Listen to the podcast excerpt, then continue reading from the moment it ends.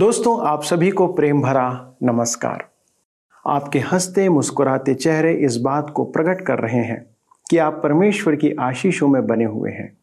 और यदि हम मसीह में बने हुए हैं तो कोई भी दुख हमें कभी परेशान नहीं कर सकता, क्योंकि परमेश्वर सदा हमारे साथ बना रहता है।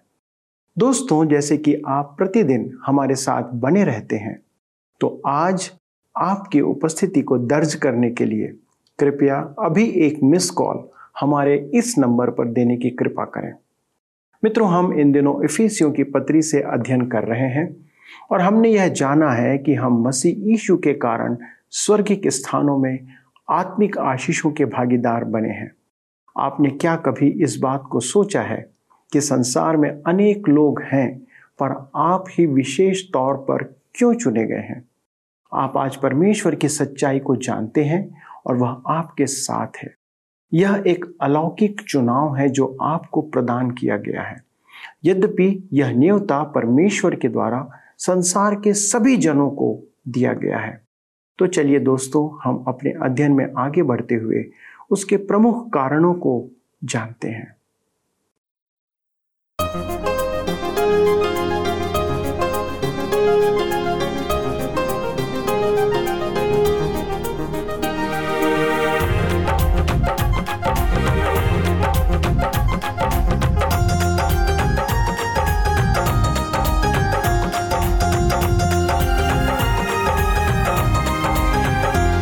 सुना मिला सुना मिला मेरा जीवन सवर गया। मेरा जीवन सवर गया। सुना मिला सुना मिला मेरा जीवन सवर गया। मेरा जीवन सवर गया।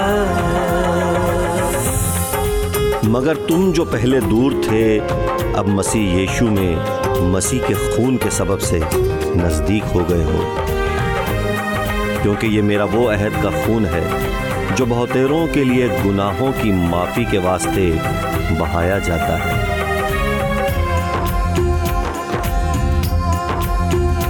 तूने लहू के कतरों को मेरे लिए बहा दिया। तूने जा बदन देकर यसु मुझको बचा लिया।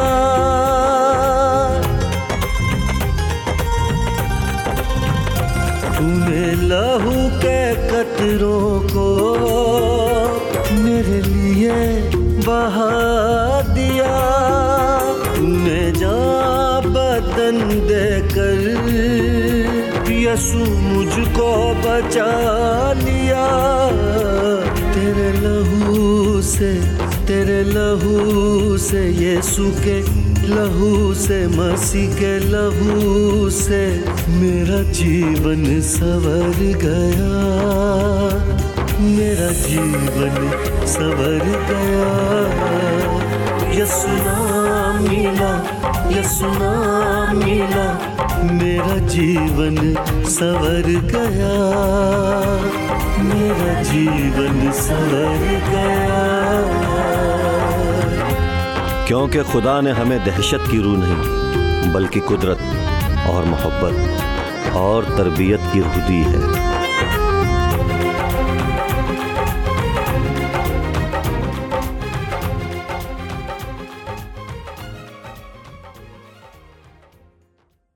मेरे मित्रों, जैसा कि आप सब जानते हैं कि हम इन दिनों इफिसियों के पत्र से अध्ययन कर रहे हैं।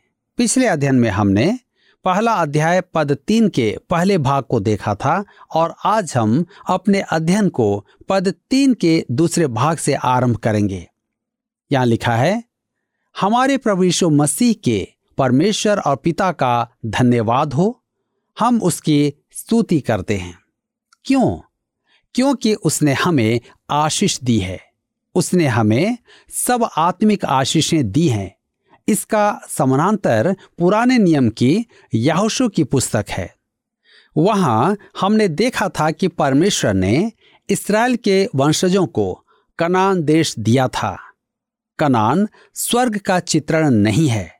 जी हाँ, ध्यान रखें, कनान उस स्थान का चित्रण है जहाँ हम आज रहते हैं। वह स्थान स्वर्ग नहीं हो सकता था, क्योंकि वहाँ बैरी रहते थे और उनसे युद्ध करना पड़ता था। युद्ध करना तो सांसारिक रीति है। स्वर्ग में हमें युद्ध नहीं करना होगा। यहाँ ध्यान देने योग्य बात यह है कि परमेश्वर ने उन्हें कनान देश दिया था। उन्हें केवल उस पर अधिकार करना था। परमेश्वर ने यहोशु से कहा था यहोशु की पुस्तक एक अध्याय उसके तीन पद में, उस वचन के अनुसार जो मैंने मूसा से कहा था, अर्थात जिस जिस स्थान पर तुम पाँव धरोगे, वह सब मैं तुम्हें दे देता हूँ। यहोशु कह सकता था, यदि तूने यह स्थान हमें दिया है तो हमें बस वहाँ प्रवेश करके अधिकार करना होगा। मेरे मित्रों, परमेश्वर ने हमें सब आत्मिक आशीषें दी हैं। हम मसीह में हैं। तो क्या आपने कभी सोचा है कि हमें मसीह में क्या क्या प्राप्त है? मसीह हमारे लिए धार्मिकता और पवित्रता बना। मैं अपने बचपन में उद्धार के लिए प्रयास करता था, परंतु मैं सफल नहीं हुआ। और मैंने सीखा कि मसीह मेरी धार्मिकता है। उद्धार पाने के बाद मैंने अच्छा बनने का प्रयास किया और मैं यहाँ भी सफल नहीं हुआ। तब मैंने सीखा कि मसीह मेरी पवित्रता है। अतः आप देख सकते हैं कि मुझे मसीह में सब कुछ प्राप्त है। मुझे सब आत्मिक आशीषें प्राप्त हैं। क्या आप इसमें कुछ जोड़ सकते हैं?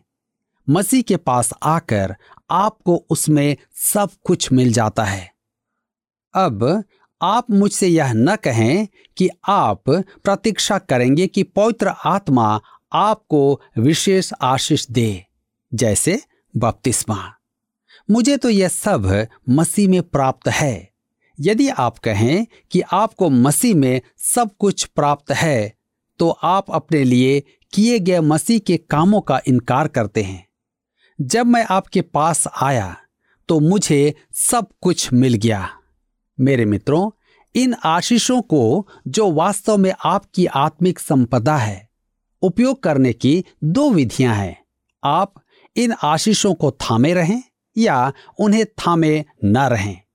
मैं जो कहना चाहता हूँ, वह दो सत्य कथाओं पर समझाया जा सकता है।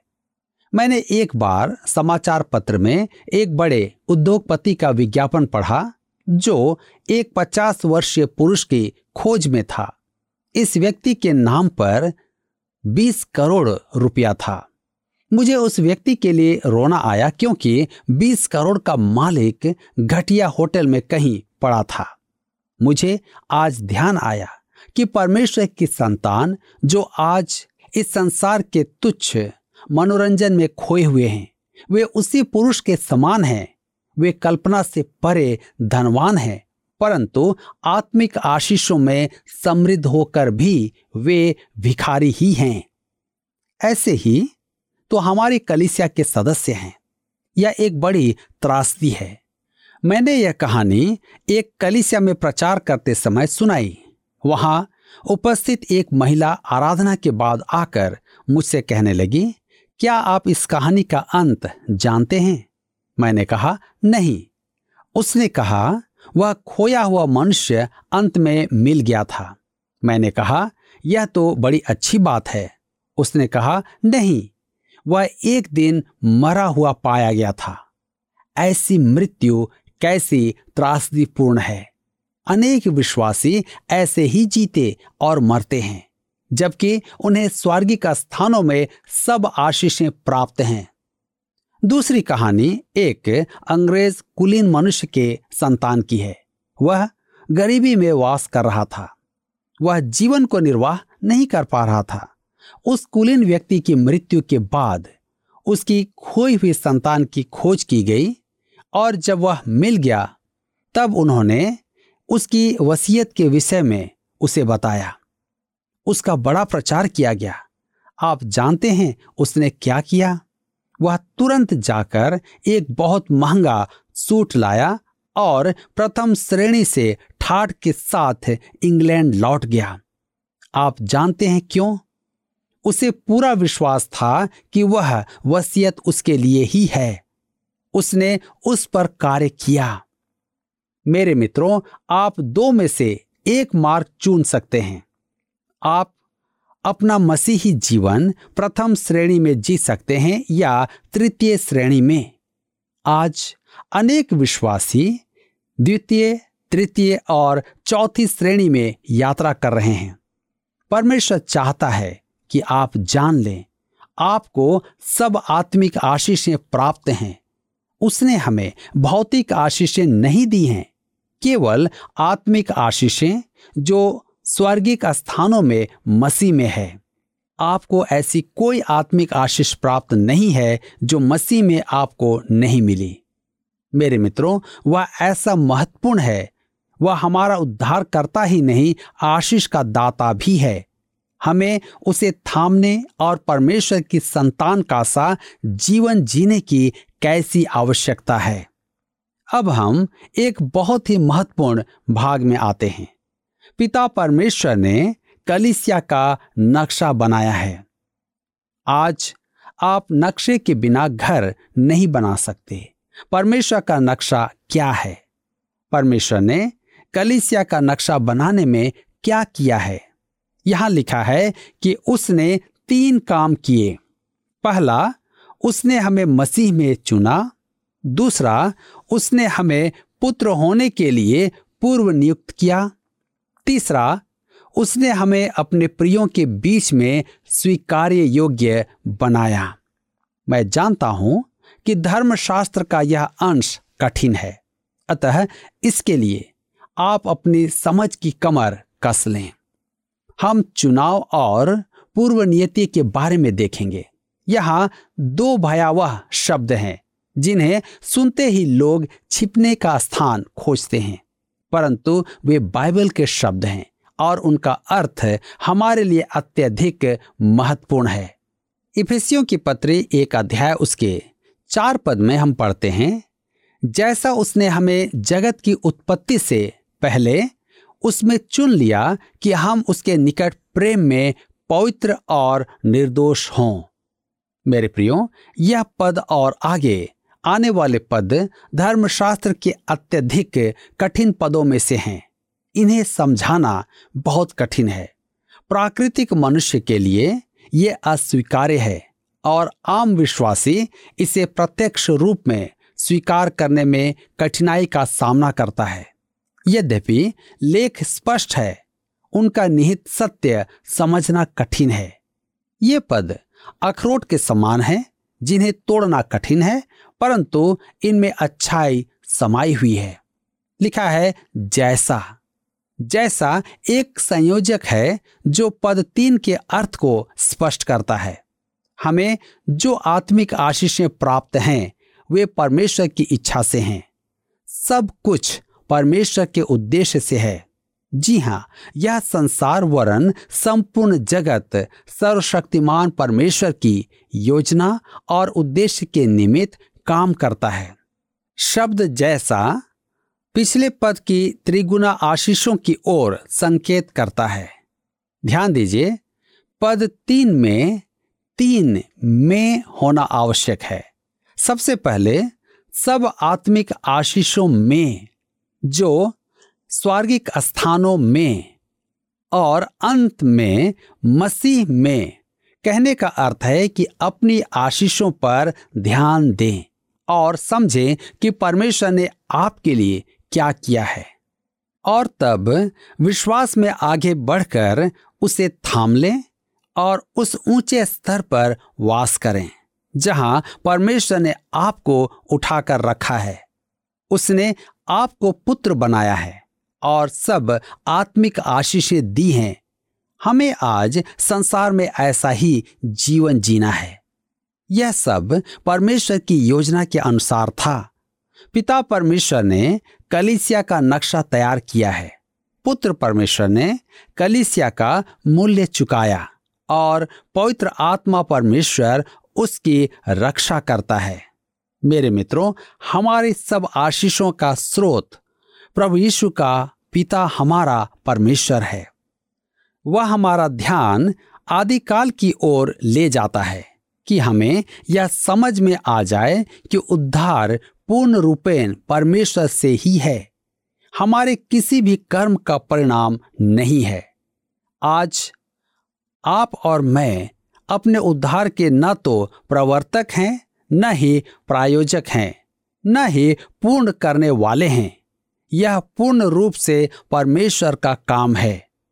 उसने हमें जगत की उत्पत्ति से पहले उसमें अर्थात यीशु में चुन लिया। परमेश्वर ने हमारे उद्धार की योजना आदि काल से बनाई हुई है। हमारे इस संसार में आने से बहुत पहले प्रभु यीशु ही है जो समय की पूर्णता पर इस संसार में आया और समय की ही पूर्णता पर क्रूस पर मरकर हमारे उद्धार को पूरा किया। पवित्र आत्मा परमेश्वर हमें इसका बोध करवाता है। वह हमें मसीह में विश्वास और परमेश्वर के उद्धारक अनुग्रह के ज्ञान का बोध करवाता है, जो मसीह यीशु में प्रकट किया गया। मैंने वर्षों पूर्व यह कहानी पढ़ी थी। एक बालक किसी रूढ़ीवादी कलिसिया की सदस्यता लेना चाहता था। सेवकगण उसकी परीक्षा ले रहे थे। उन्होंने पूछा कि उसने उद्धार कैसे पाया? उसने कहा, मैंने अपनी भूमिका निभाई और परमेश्वर ने अपनी भूमिका निभाई। सेवकों ने सोचा कि यहाँ वह पकड़ा गया। उन्होंने पूछा, तुम्हारी भूमिका क्या है और परमेश्वर की भूमिका क्या है? उसका उत्तर था, मेरी भूमिका थी पाप करना। मैं परमेश्वर से दूर भागा। जितना तेज मेरे विद्रोही पैर मुझे ले गए और मेरे पापी मन ने अगुवाई की, मैं उससे दूर भागा। परंतु आप जानते हैं, वह मेरे पीछे भागा, जब तक कि उसने मुझे पकड़ ना लिया। मेरे मित्रों, किसी भी थियोलॉजी में आपको यह नहीं मिलेगा। परमेश्वर ही है जिसने उद्धार का काम किया। हमारा काम तो पाप करना था। Doctor Henry A. Iron side ने एक कहानी सुनाई। एक छोटे बालक से पूछा गया, क्या तुमने यीशु को पा लिया है? उस बालक ने उत्तर दिया, सर, मैं नहीं जानता कि वह खो गया था, पर मैं खो गया था और उसने मुझे खोज लिया है। मेरे मित्रों, आप यीशु की खोज नहीं करते। वह आपकी खोज करता है। वही तो खोई हुई भेड़ को खोजने गया था और उसी ने उस भेड़ को अंततः खोज निकाला। परमेश्वर ने विश्वासियों को संसार की नींव डालने से पूर्व ही मसीह में चुन लिया था। इसका अर्थ है कि आपने और मैंने चुनाव नहीं किया है। उसने हमें इसलिए नहीं चुना कि हम अच्छे और भले हैं। या कोई अच्छा काम करेंगे। परंतु उसने हमें चुना कि हम कुछ अच्छा कर पाए। संपूर्ण चुनाव परमेश्वर की बुद्धि और भलाई के परम अधिकार पर है। चार्ल्स स्वर्जन ने एक बार कहा, परमेश्वर ने मेरे संसार में आने से पहले ही मुझे चुन लिया, क्योंकि यदि वह मेरे आने तक रुकता तो मुझे कभी नहीं चुनता। परमेश्वर ही ने हमारा चुनाव किया है। हमने उसको नहीं चुना है। जी हाँ प्रभु यीशु ने अटारी में अपने शिष्यों से कहा था, यह नर्च सुसमाचार पंद्रह अध्याय उसके सोलह पद में, तुमने मुझे नहीं चुना, मैंने तुम्हें चुना है। डॉक्टर जी कैम्बल मॉर्गन ने कहा, इस कारण अब दायित्व उस पर है, क्योंकि उसने स्वयं चुनाव किया है। वही निभाएगा भी। यही तो इसे अद्भुत बनाता है। इसराइल, ईश्वरीय चुनाव का उदाहरण है।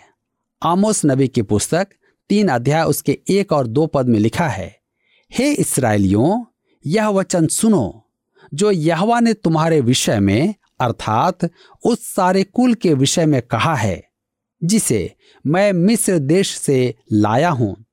पृथ्वी के सारे कुलों में से मैंने केवल तुम्ही पर मन लगाया है। इस कारण मैं तुम्हारे सारे अधर्म के कामों का दंड दूँगा। परमेश्वर ने इसराइल को समय पर चुना था, परंतु कलिसिया को आदि काल से ही चुन लिया था, क्योंकि परमेश्वर ने अनादि समय से यह चुनाव किया था। इसलिए उसके कार्यक्रम में सुधार लाने या उसका उद्देश्य बदलने वाली ऐसी कोई बात नहीं है। वह आदिकाल से ही अंत को जानता है। प्रेरितों के काम, पंद्रह अध्याय उसके अठारह पद में हम इसे पाते हैं। मेरे मित्रों, परमेश्वर ने सब कुछ एक उद्देश्य के निमित्त किया है कि हम प्रेम में पवित्र और निर्दोष ठहरें। परमेश्वर ने हमें पवित्र करने के लिए चुना है। वह हमारा उद्धार करता है, हमारा शोधन करता है कि हम पवित्र हो जाएँ। यह उसके उद्देश्य का व्यवहारिक पक्ष है। यह विश्वासी के आंतरिक जीवन से संबंधित है। परमेश्वर के चुनाव की मांग है पवित्र जीवन। अब आप मुझे यह न बताएँ कि आप चयनित जन हैं और आप अनुग्रह द्वारा उद्धार पा चुके हैं। इसलिए आप जैसा चाहें वैसा कर सकते हैं। रोमियो के पत्र छह अध्याय उसके एक और दो पद में, परमेश्वर इसका प्रतिवाद प्रस्तुत करता है। तो हम क्या कहें? क्या हम पाप करते रहें? कि अनुग्रह बहुत हो? कदापि नहीं। हम जब पाप के लिए मर गए तो फिर आगे को उसमें कैसे जीवन बिताएँ? आप अनुग्रह को पाप करने की अनुज्ञप्ति नहीं मान सकते। मेरे मित्रों, यदि आप पापों में जी रहे हैं तो इसका अर्थ है कि आप उद्धार से रहित पापी हैं। उद्धार प्राप्त पापी अपने जीवन में परिवर्तन का प्रदर्शन करते हैं। परमेश्वर ने हमें पवित्र होने के लिए ही नहीं चुना, परंतु इसलिए भी चुना कि हम निर्दोष ठहरें। जी हाँ यह नकारात्मक पक्ष है। मसीही विश्वासी परमेश्वर के समक्ष निर्दोष देखा जाता है। इसका भी उदाहरण इसराइल है। परमेश्वर ने बिलाम को इसराइल को श्राप देने और उनमें दोष खोजने की अनुमति नहीं दी थी। गिनती की पुस्तक तेईस उसके इक्कीस में लिखा है, उसने याकूब में अनर्थ नहीं पाया और न इसराइल में अन्याय देखा है। उसका परमेश्वर यह हुआ उसके संग है और उसमें राजा की सी ललकार होती है। जी हाँ परंतु यदि आप इसराइल के शिविर में जाते तो देखते कि परमेश्वर ने उनमें दोष पाया और उन्हें दंड दिया। वह उनकी बस्ती को शुद्ध और पवित्र कर रहा था। मेरे मित्रों, आज भी परमेश्वर दोषी को दंड देता है, चाहे कोई भी क्यों ना हो। परंतु जो कोई यीशु को अपना उद्धारकर्ता मानकर उससे क्षमा प्राप्त कर लिया है वह उसे आशीष ही देता है, क्योंकि वह निर्दोष ठहरा है। मैं आपसे पूछता हूँ कि क्या आप परमेश्वर के सामने निर्दोष पाए जाएँगे? यदि नहीं तो आज अवश्य ही अपने जीवन पर विचार करें। दोस्तों, यह कितनी अद्भुत बात है कि प्रभु यीशु मसीह में चुने जाने के कारण हम परमेश्वर की कलीसिया में मिलाए गए हैं, जिसको परमेश्वर ने स्थापित किया है। और इस कलीसिया में मिलाकर उसने हमारे लिए तीन काम किए हैं। पहला, मसीह में चुन लिया है। दूसरा, पुत्र अर्थात अपनी संतान होने के लिए नियुक्त किया। और तीसरा, हमें स्वीकार करने योग्य बनाया है। दोस्तों, मनुष्य पापी होने के कारण न केवल परमेश्वर को अस्वीकार्य है, परंतु परमेश्वर का बैरी भी है। अब हम मसीह के कारण न केवल बैरी होने से अलग किए गए हैं पर संतान होने के लिए नियुक्त भी कर दिए गए हैं। इस पूरी प्रक्रिया में एक विशेष बात यह है कि यह सब जगत की उत्पत्ति के पहले से परमेश्वर की सुइच्छा के द्वारा से किया गया है। विचार कीजिए मित्रों, आपके चुने जाने के कार्य पर। हम जब उसे जानते भी नहीं थे, तब से ही उसने हमें अपना बना लिया है। अब जब हम इस बात को जान गए हैं तो हमारा कर्तव्य क्या हो जाता है? यह कि हम उसके प्रिय पुत्र ईशु के समान आज्ञाकारी बने। क्या आज आप एक निर्णय लेना चाहते हैं कि अब से एक पुत्र के समान आप जीवन यापन करेंगे? यदि आपने आज इन बातों को जानकर आशीषें प्राप्त की हैं तो कृपया हमें फ़ोन करके भी इस बात को सूचित करें। आइए हम प्रार्थना के द्वारा परमेश्वर को इन सब बातों के लिए धन्यवाद दें।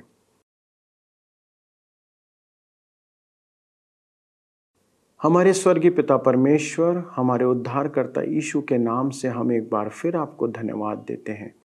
आपके इन पवित्र वचनों के लिए और आपके द्वारा से प्रभु चुने जाने के लिए। पिता परमेश्वर, संसार के अनेक लोग हैं जो इस सच्चाई से, इस ज्ञान से अनभिज्ञ हैं, परंतु प्रभु आपने अपनी दया हम पर प्रकट किया है और हमें चुन लिया है। पिता परमेश्वर, हम प्रार्थना करते हैं हमारे सभी दर्शकों के लिए कि पिता किस रीति से प्रभु आपने अपना सुंदर वचन, अद्भुत वचन उनके जीवन तक पहुँचाया है।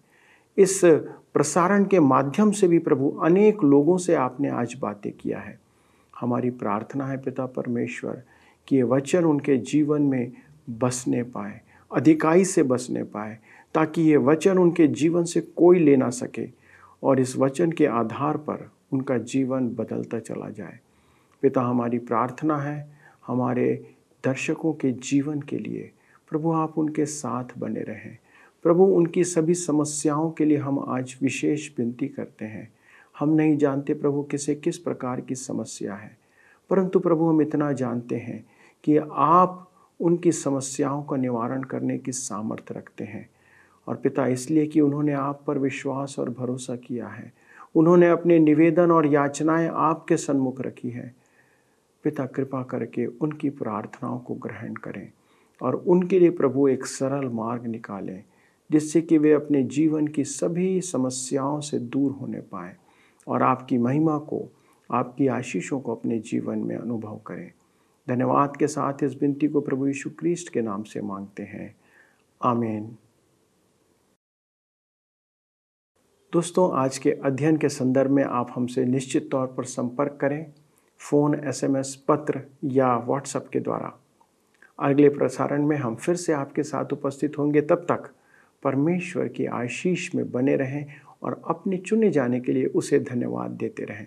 प्रभु आपको अनेक आशीषों से परिपूर्ण करें। पिछले कार्यक्रम के प्रश्न का उत्तर है ए, यहोशु। हमारे अध्ययन में प्रचारक इफिसियों की पत्री की तुलना पुराने नियम से यहोशु की पुस्तक से करता है। आज का प्रश्न है, स्वर्गिक आशीषें हमारी आत्मिक संपदा है। हम इन्हें थामे रह सकते हैं या फिर थामे नहीं रहें? उपरोक्त कथन खाली स्थान है। ए, सत्य है, बी, असत्य है। मित्रों, इस प्रश्न का उत्तर हमें कल सुबह छह बजे से पहले विकल्प ए, बी, सी या डी के साथ अपना नाम, पता, स्थान के साथ nine six five one four three three three nine seven पर एसएमएस या व्हाट्सएप करें। सभी विजेताओं को विशेष पुरस्कार प्रदान किए जाएँगे। धन्यवाद। क्या आपको यह कार्यक्रम पसंद आया? अभी हमें एक मिस कॉल करें और आप अगले विजेता हो सकते हैं।